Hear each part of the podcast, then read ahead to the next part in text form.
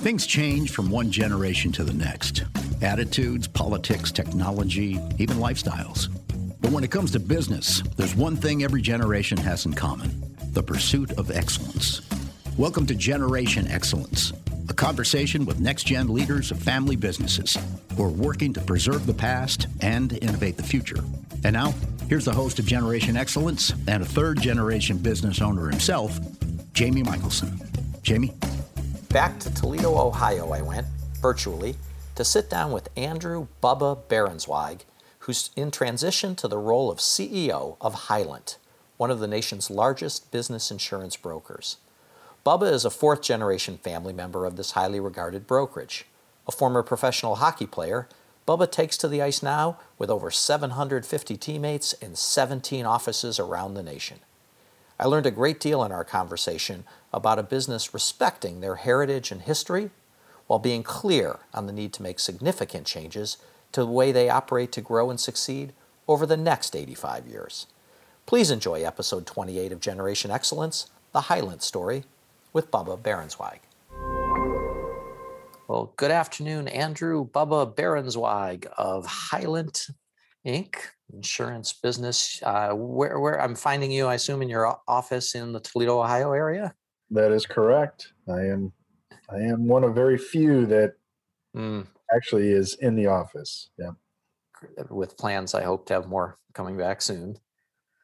Yeah, I, you know, I think, um, I think in the service industry, uh, you know, even once COVID's kind of gone or people are less afraid of it, we're still going to have to rethink uh, the office space. Yeah, understand. We're kind of going through that ourselves.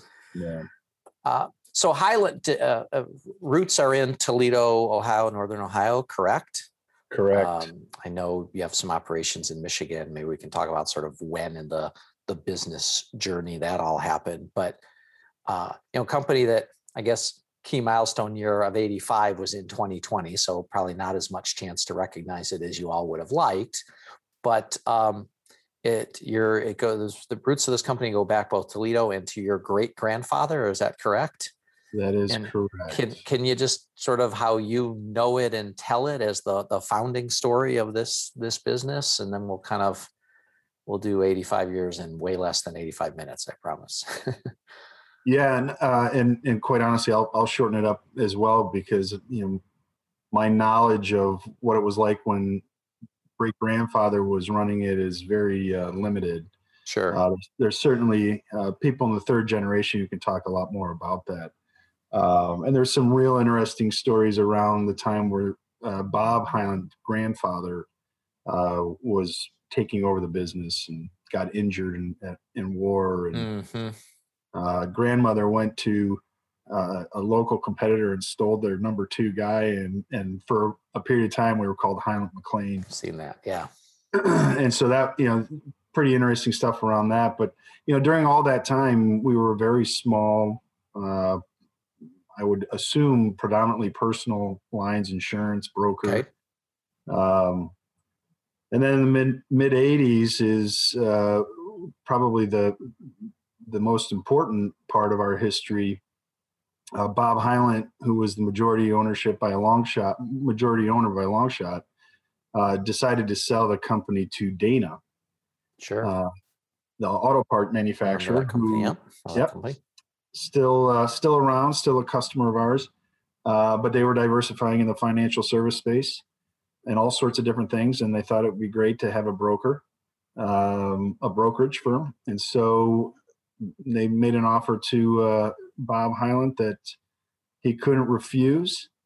And at the time, we were maybe a three million, four million operation. That was about it.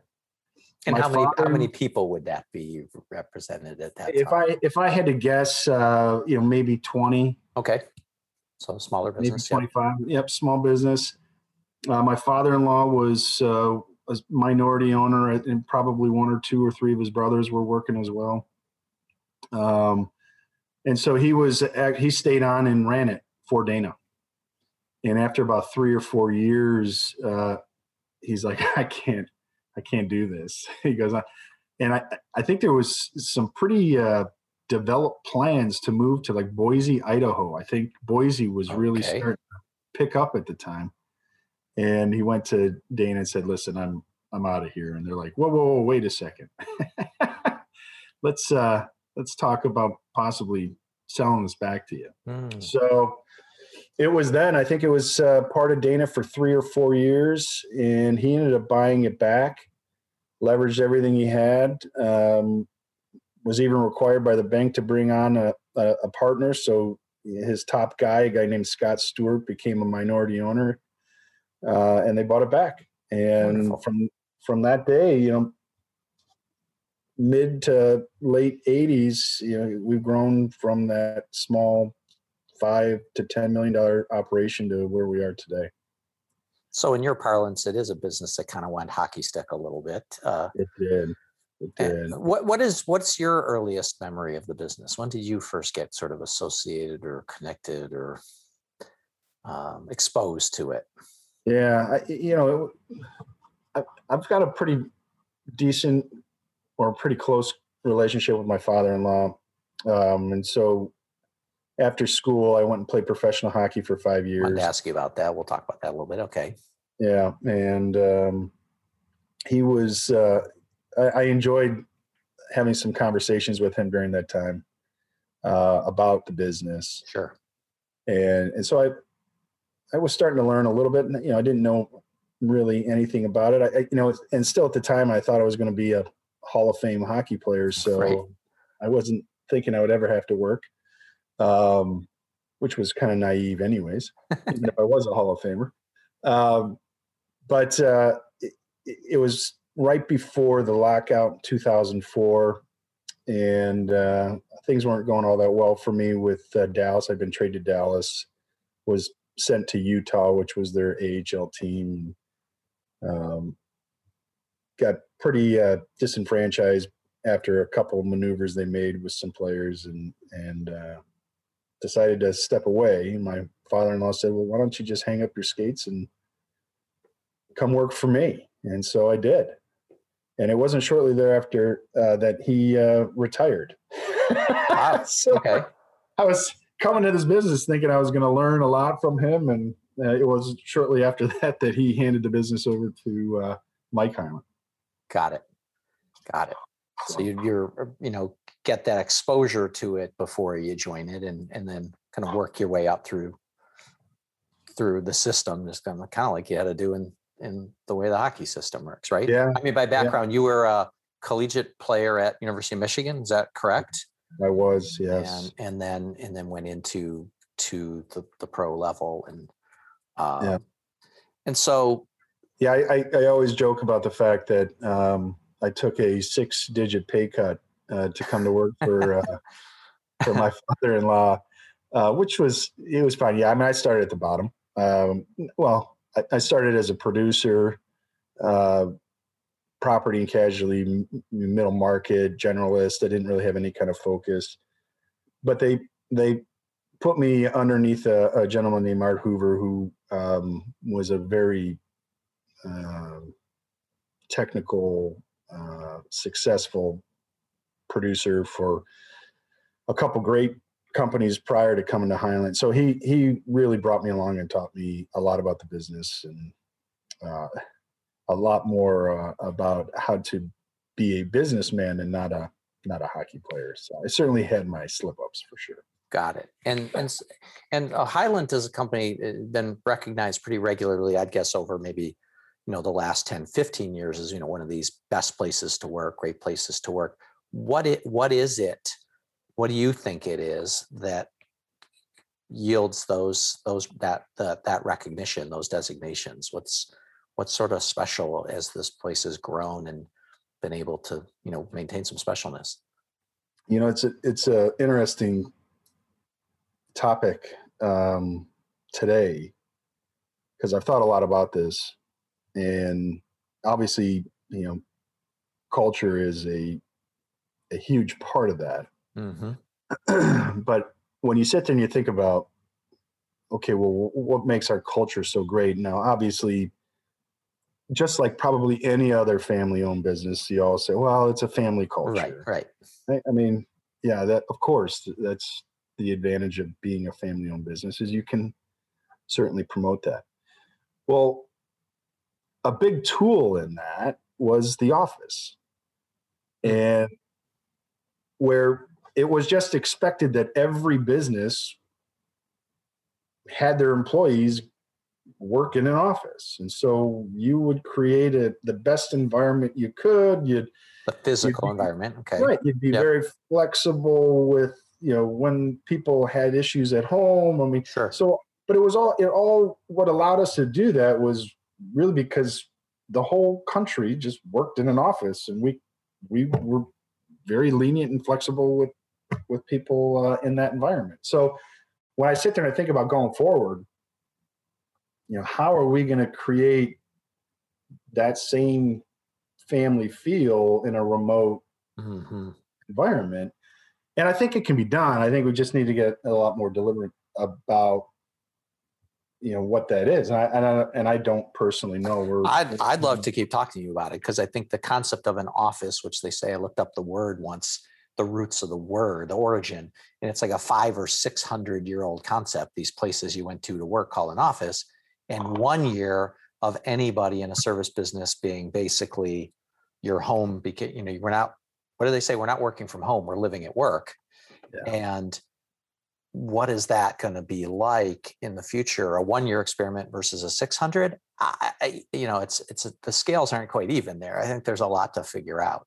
So yeah. that's a really good point. So it's it's really culturally driven. So th- how so how would you how do you describe that culture though? What is the hylant culture if you bottle it? If you could bottle it. Yeah, I, we're um, we're an organization that that truly believes uh, that our employees need and should expect to be supported in every aspect of their okay. their job and and their family life. We truly believe in a in a the work family balance. Uh, and so it's, it's, it's truly how we spend a lot of time on focusing on how do we support them who ultimately then support our customers. To serve your clients and customers. And, okay. Yeah, I mean, so it, it, it, we never lose focus of that. I mean, and, and we, it, it, there's a balance, of course, because people just complain to complain a lot. Um, but we try and we try and make sure that that we we don't just brush that off. We we spend a lot of time making sure that uh, that our people feel that they have the support. Sure. And then, I mean, you mentioned the whole journey with Dana Corp and in and out of that. I mean, over that 85 year history, is there any other, you know, major story either of of something that was the big pivot, because we didn't used to use that word if you look in business books from 50 years ago, or the giant mistake? Like, is there any other kind of key moments along those those decades that get talked about, like the big learning lesson kind of things? No, in fact, um, we're doing that right now. So we, you know, we went from that five million to a hundred and fifty million dollar operation uh, from you know the late '80s to to today uh, and we did it under the same model. You know, some of the questions that you said we'd get to, this will kind of touch on it. Sure. but Pat ran the company as a whole, ran Toledo. He then had a brother, Steve Hylant, who was probably one of our best technicians in the Hylant family, moved up to Detroit and opened up an so office. That's there. great. That's the entry to Michigan. Okay. Yeah. Yep. So then um, another brother, Mike Hylant, decided that he was going to start an operation in Cleveland. So that's how we moved into Cleveland. And then we had a couple other uh, very good producers who were in Toledo that moved down to Cincinnati, moved down to Columbus, and one that moved in Fort Wayne. And so that was that was that mini agency model where it was very entrepreneurial. All those individuals had ownership in those local mm. offices. And so we built that model to the 17 offices we have today, and it was good. I mean, it it was great. It was actually great. It, it allowed us to have that local. We're we're very philanthropic as an organization yeah. as well. And every community we're in, that's local very, community support yep. and ties to see that. Yep. Yes. And so they, they had all these little mini agencies. Uh, but what we what we've realized is I wanted to take this organization from 150 to 500 to a billion before I retire. And the only way we're going to do that is by breaking down these barriers and borders that we've superficially created just by that model. And so we actually we actually changed the compensation structure this year. Uh, so this is kind of that big pivoting Got moment. Um, and silo busting is always an interesting thing. Absolutely, yep. we got we've got a lot of people that um, we're going to have to reprogram uh, who were really just focused on their small little community. Um, and now and, it, and it's and I assume it's not broken. It's a this is what we have to do if we're going to go to that next level, right? So it is definitely not broken, but if we don't do this, I think we become irrelevant. Hmm. What's happening in our industry is aggregation. Sure. I mean, we there is so much private equity money coming into insurance brokerages. They're all getting gobbled up everywhere. And it's a huge, huge opportunity. But if we don't change how we operate, we're we're gonna we're gonna lose out. And yeah, uh, uh, yeah I mean, even if uh, that wasn't happening, I, I do believe that we would we would have needed to do this to get to the 500 and a billion. But to me, it's even more of an issue of being relevant. No, it's a great motivating force that you know, who wants to be irrelevant, right? And and yeah. and you have to be changing, or I mean, that's a little more from military sort of point of view than sport, even. Yeah. Uh, what do you for yourself? Are you someone who you use a lot of sports analogies because you've lived in it pretty intensely, or you avoid them and you just sort of be about the the business and the insurance business? Where where are you on that? we have a great leader in our Indianapolis office named Dave Norris, who was a Western Michigan football player, and man, he uses sports analogies like I've never seen before. um, I do not use them. Okay, uh, I, and I, not by choice. I just, I guess, I just never have, and uh, you know, maybe one or two will slip in every once in a while, but yeah, I, am not a big Good. sports analogy guy. Uh, but then sports analogies aside that experience you had of you know both high level collegiate sport and then at the professional level what what what do you find you've taken away from that that you, you that just your head goes there a little bit or where you apply in your your work and, and even family life and just in life um i think one of my my best strengths or why i've had the success I have is because of my ability to figure out where each person fits. And right. when you're playing on a team, um, especially at the levels I did, you're working with some of the toughest personalities, mm-hmm. uh, very confident individuals, and and leading a group of individuals that are that have that mindset and think that way of themselves and uh, it becomes very strategic when when you're truly getting everyone to think and, and act like a team. So that to me has probably been uh, my my biggest advantage in this in this world is is truly creating a team environment yeah, well, that's a great way to think about it. I uh, over this past year, everybody's had their various uh, sort of streaming go tos, right? there, and I, I that um, ESPN 3030 extended kind of last dance thing they did on the Bulls in their various eras really made that point pretty clear. The the personalities and the puzzle pieces of of the people uh, and well and that's a good that's a great example because you know, Dennis Rodman you, you sit there and say, well, you're making exceptions for this one guy. And it's like, yeah, that's okay. As, as Michael Jordan or, or Phil Jackson or who, whoever is leading that team is like, listen, guys, we need to, we don't all need to be treated and, and, and be the same. Right.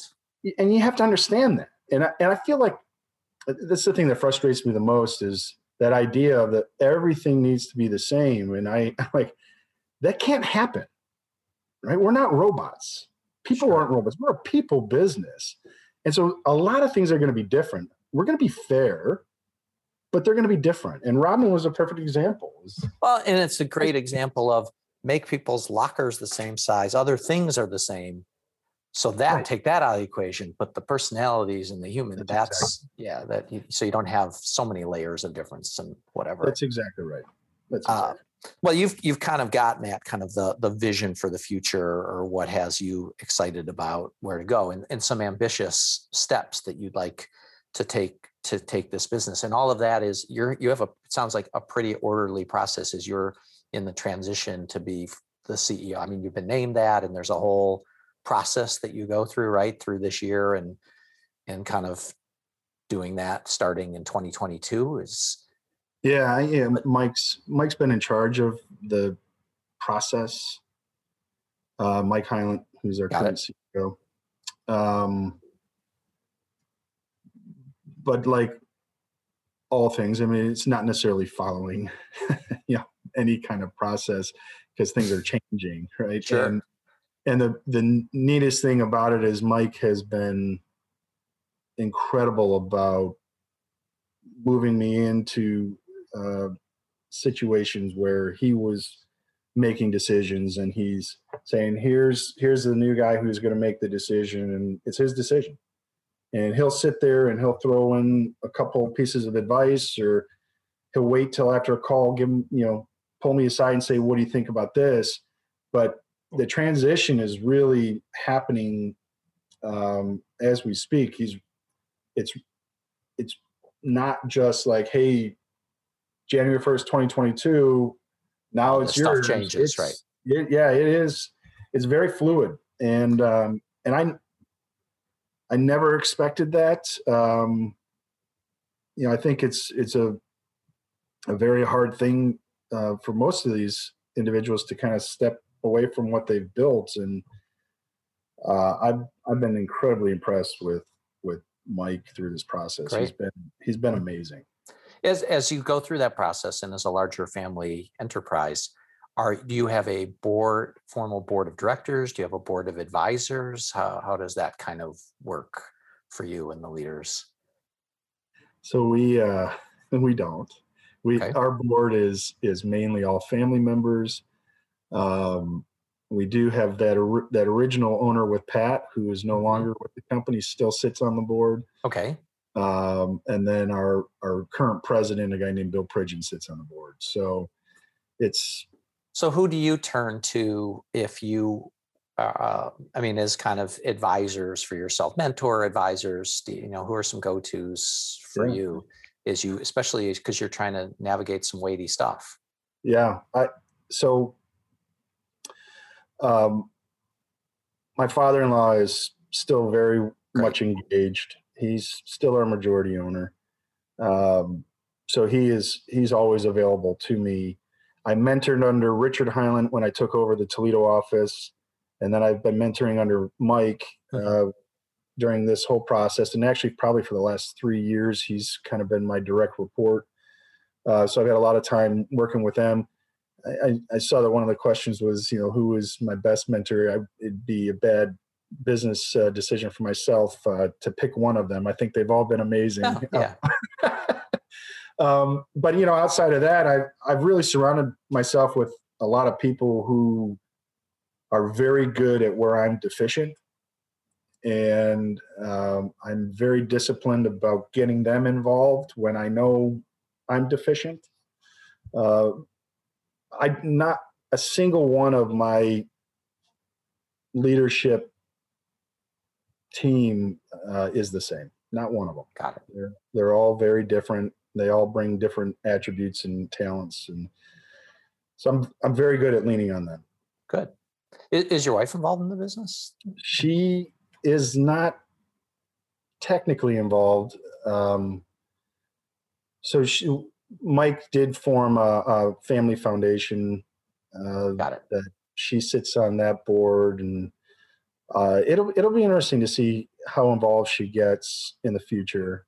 Um, but uh, as of right now, in terms of true business decision making or strategy, she's she's decided on her own that she's not interested in doing that and you're part of you know this tree of family connectedness that is into a fourth gen as they call it are there are there with the various people from this family are there those that are even like a fifth generation uh, or other younger um, family members also in you know kind of another group in the next generation i i think that um, so my father-in-law is one of nine yeah a lot of sounds like a lot of brothers yeah. right um, I think well, our that, that helps this, the hub and spoke model if you got a bunch of them that you can send out to their territories. that's right. Uh, well, we're we're getting away from that, but I'm, I but do. Expect, I know you're changing the model now, but yeah, yeah. I do expect for uh, for some of our family members to elevate themselves into leadership positions. There's some very talented family members, um, and I think in the fifth generation, I think the oldest fifth generation uh, children, grandchildren, are actually my brother-in-laws, and so I, I my father-in-law is very hopeful that uh, that that'd they decide really, that'd be to really go neat. into the business. But there are, I think, uh, the next closest fourth generation to me is around thirty, maybe thirty-one years old. So we already do have that succession um, starting to and there's one of them is matt hylant who uh, was just named the president of our ann arbor office okay there is there's some talented individuals that'll be ready to take over um, when i'm done. And then so you mentioned that you know the, a lot of family members the, the board or you have these meetings uh, how how how would you describe how you all make decisions when you're in that more that sort of setting? Even those major decisions that you've made as to where the company has to go next and including i guess you, it's fair to say disrupt thyself right? I mean that's kind of what you're doing. Yeah so we've seen a lot of examples where family owned businesses um, structurally have failed and so my father-in-law has always been a big believer in someone having majority ownership so I would describe it as he's the decision guy, but he allows and, and expects for us to come to him and, and sell him on on ideas. Okay. And um, I mean, everyone has a ton of respect for him. They trust his opinion. You know, he's luckier than, than lucky. Um, he's just got he's he's an amazing man. So it it works for us. And as him as that decision maker, it works for us. Yeah, and I mean, so what? I mean, what? Um, I mean, there's some big stuff you just talked about that you're tackling. What, like, what's a, another example of something you've you or the team have brought to that setting as a a new way of thinking about doing business or communicating or operating? You know, some, something that you're experimenting with or have put into full force. Well, yeah, I mean, the whole change in the in the compensation structure was okay was a big thing for him. Sure. I mean, it, it, was built off of what he wanted and what he thought was best for this organization, and and that really had a big element of the return. I mean, it was the the bonus plan was really focused a lot more on the return than the growth. We flipped that upside down, and so hmm. that was a big that was a big one for him to go along with. But it was incredibly critical for where we wanted to head. In addition to that, now it's it's more about not buying or opening offices in a location that are going to be generalists. It's more of a strategic approach. We've brought in a captive team, um, expanded it to India and the UK, and we're looking other places. You know, so those ideas that are a lot different from just that agency model of expanding sure. out. Um, and we're doing it in other areas as well. So there's it, it's uh, it's taking shape quickly, and and these things are just started happening in the last couple of years. And is and is your industry and business is incredibly i mean what industry isn't really dynamic right? It's like even if it was something stayed for a while it's getting changing greatly because of tech and other things. What do you are, are there other industries or categories you kind of watch and use as like the model or the guide? You know we're an advertising agency but of course we look to you know what are what's google doing or what facebook doing you know that, that are sort of the newer media models both how they operate and also because we use them as as media vehicles and and have no choice in some in some aspects. But yeah. where do you where do you go to for some of that? Yeah, it's um, I would say that our industry is the most archaic, and it is finally changing, and it's changing quickly. Uh, you know, we're part of a a broker tech, uh, probably about 10, 12, maybe as many as 15 brokers out there just like us, family owned okay. who all pooled our money and, and do like a Shark Tank type model with these budding tech companies who are building technology for our industry. Just, uh, um, so we are actually seeing some change. Uh, there's the whole cyber world. I I have my whole opinion on what's going on there after Google announced what they did uh, on on cyber insurance. Uh, I don't even know if a broker will will be in that space in in a few years. But what is, and, and, and you did touch on this, what is great about our industry is that it's applicable to every aspect of life and business. Mm-hmm. We touch everything. And so what I've been encouraging and and what we'll continue to encourage going forward is that these these strategies or industry verticals or whatever it is we're doing really need to kind of take on a life of its own. And and they really need to build a model that works in whatever industry or vertical they're selling to.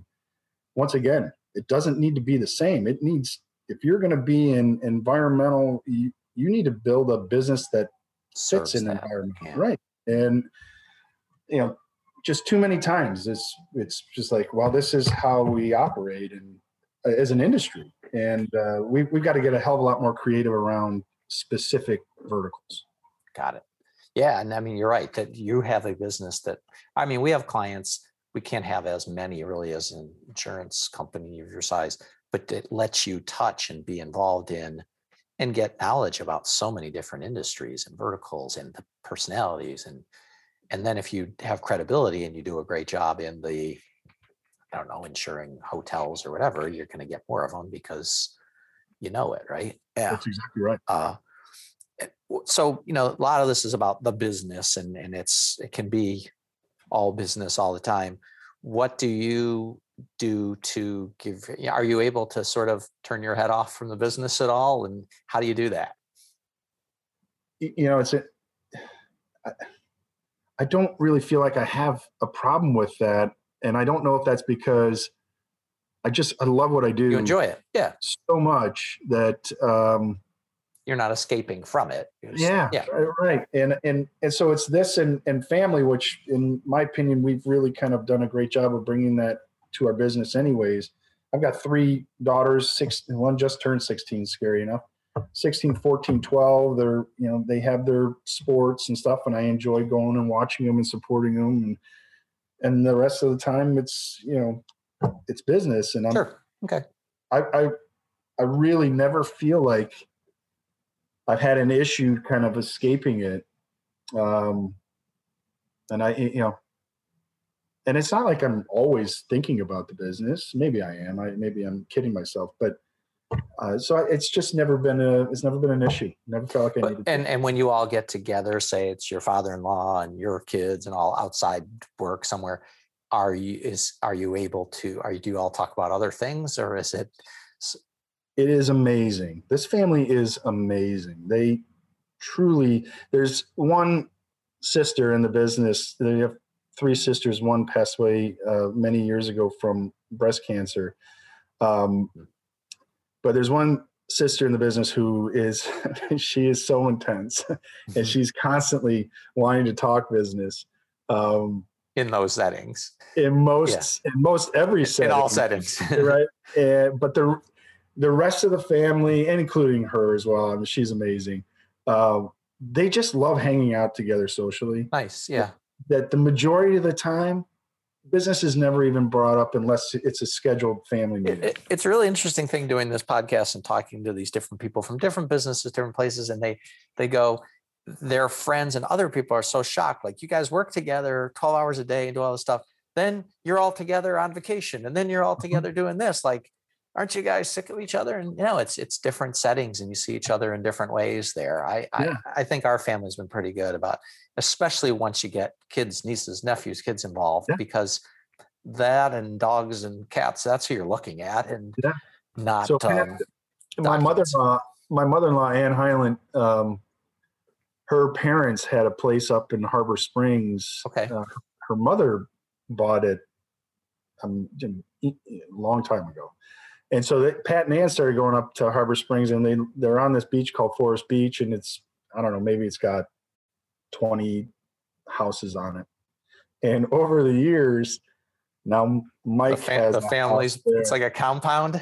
Jeannie and Sandra have a house there. Richard has a house there, and so it's uh, yeah. They just they love being around each other, and uh, they are fun people and and love door and door to door for everybody. What's that? Five hours? Uh, it's yeah, it's four and a half. Yeah, four and a half. Okay, so that's that's doable. Actually, probably a lot less in the summer of of 2020. Um, yeah you know, I, I I've been asking everybody this just because uh, you know trying to have an evergreen podcast that's not just about you know the, the the COVID era, but it's it's certainly been longer than we all thought, and you know you dealt with the virus yourself, and obviously doing well now. What is something, anything that you took up in this last year? You know, a lot of people started becoming chefs or growing green plants or gardening. I don't know anything you added onto your that you experimented with? I I didn't. I what did I even? Um. Yeah, I. Yeah, I didn't. I have done nothing new. I've done nothing to better nothing to better myself. No, it's not, not judgmental zone here. it's been uh, it's been there was certainly a lot of family time which i loved uh, and supporting the girls but keeping and, all work. that work keeping all those work connections takes more work actually yeah and you know and i'm i'm at such an interesting place in in my uh, professional career because this has been the transition and like you said we were now we were planning a huge 85th celebration and all that got canceled and but mike wanted to continue with the transition and uh, so there's there's just been a lot at the office, um, or not at the office, but in right. the business. In the business, at the. come up with a new saying on that one. Yeah, right. I mean, I our our saying I I keep saying to use to build my case a little is that our founders talked about, you know, if you look at photos of the advertising executives in say the 1930s, they had a hat and a suit and a tie because there's a lot of men then, and they didn't even take the jacket. So taking your jacket off and hanging it up was like radical. And then these guys would roll their sleeves up. And that was the expression roll your sleeves up and go to work. And because they saw themselves as part of sort of that extension of like the assembly line in Detroit, like this is a factory, we're making ads here, we're on the drafts tables. And, and, you can't do that virtually if you're making something. Now everything now we make is ones and zeros, so in theory you can be anywhere but we're going to have to find that thing with that human connection in places in the virtual piece. Um, yeah, it's, it's, good and bad uh, to both. There's, I mean, I've got ideas, but they're all expensive. you know, I, I, I could totally repurpose my my office space, and and I truly believe that we, um, I mean, as a as a human race, we're very social. Right. Uh, and I think that our organization, our business employs a lot of very social people. And so I think they're going to want something. They're going to want some kind of release um, from that home environment every single second of their lives. But I want to create an environment where they want to come. You know, does that mean that I turn a whole floor into a coffee shop and smoothie bar and other things and and then another whole floor with a fitness center and you know does does that become more of a an environment that draws people in as opposed to forcing them to sure sure. I i i love what we call adult field trips where we would go out and visit other places operations and how they set up their spaces and you know cool spaces if you will but not yeah. just to be pretty but to be functional. Yeah. And and because it's definitely an area where you can beg borrow and steal ideas from what other other entities have done and you have access to those because some of them are clients or right. and and i think there's been a lot of dynamic stuff going on in just in the toledo area with repurposing spaces doing different kinds of offices yep. different kind of structures so yeah, it, my, i gotta tell you jamie my timing was impeccable i uh i started a project um, right before covid to redo two of my floors and i I went from having like 55 people on those floors to 72 people on each of them. And so I, I was running out of space and this was a real old building. It had never been changed, had all the old, old wall systems. So these offices were huge. The cubes sure. were huge.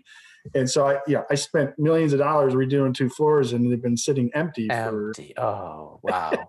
the last, last year. So that's yeah. one of the biggest things as a business owner. You sort of say to people, imagine like booking a hotel room somewhere for a year and never staying in it, but paying for it every night, right? I mean, it's it's exactly it's hard to kind of get your arms around and and how many businesses have had to do that, and most have not been able to have insurance give much break on no. that. Uh, I think there's some suits being brought there where there's different circumstances, but so yes, the courts are going to figure that out over the coming years.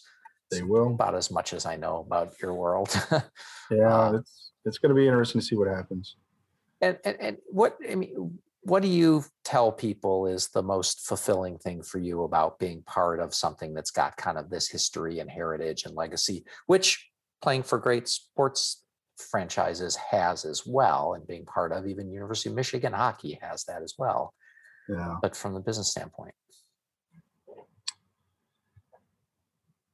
I think um, the most fulfilling part of this opportunity and being part of this family is um, truly being able to work closely with other individuals to develop a strategy around growth, around truly being a difference maker in in other businesses. I mean, we get paid to make sure that those businesses survive during um, you know the worst of times. So uh, it it is there's as much of a of a winning uh, environment and and opportunity in, in insurance as there was you know playing uh, you know hockey. So it's it, I just nice. I, I don't even I don't even miss hockey. Like I I don't even miss it. I don't even think about it. I don't dream about it and it that happened quickly for me. I mean, I I didn't even. This is going to kind of date me. I didn't even do a paper route back in the day. I, I did. I never even worked. I just played hockey. It was yeah. my full time job. And when I came here, and I was, you know, especially in the Midwest, where it's manufacturing, to go from never having a job to going out there and visiting all these manufacturing facilities that were making garbage bags to the top of the Apache helicopter to, I mean, what a really cool experience. It so really it, is. It drew me in instantaneously. And uh, so manufacturing is something I really, I find it fascinating. And I'm, uh, I'm so with you because I really am not, I can, I can't do that. I knew that if they dropped me back in time and I'd have to invent the pump and the well and the wheel and the pulley, I couldn't do like the world's in trouble. Yeah. But I when I see it in you, I, I, I, am anytime I get to go on those tours, those operations, see those things, it, I, I, find it. I do. I find it fascinating. Yeah, and I I love I love working with people. I love making a difference in in sure. those people's lives. And so we have 800 employees here. I, what a great That's opportunity! Great. That's I want to add a, I want to add another thousand families to to this organization. So that really drives me. I really care about these people. It's it's great. I wish you the best. I hope you do that. Uh, yeah. Uh, a- anything I forgot to touch on as it relates to uh, the family and generational story that is Hylant and and yourself being being part of that now? Yeah, I think there was one question that you asked me, and we kind of touched on a lot of it um, about what my advice would be to that next generation. And and because of some of the things we discussed around how applicable this business is to every aspect of life, we have the the privilege of of figuring out what we're passionate about and then building a strategy based on our products things we can that are already on the shelf or things we can create with insurance partners to truly build a business around that passion. I mean there, there's really good point. not many other businesses that that could satisfy a hundred different people uh, with completely different interests. And this this business does that.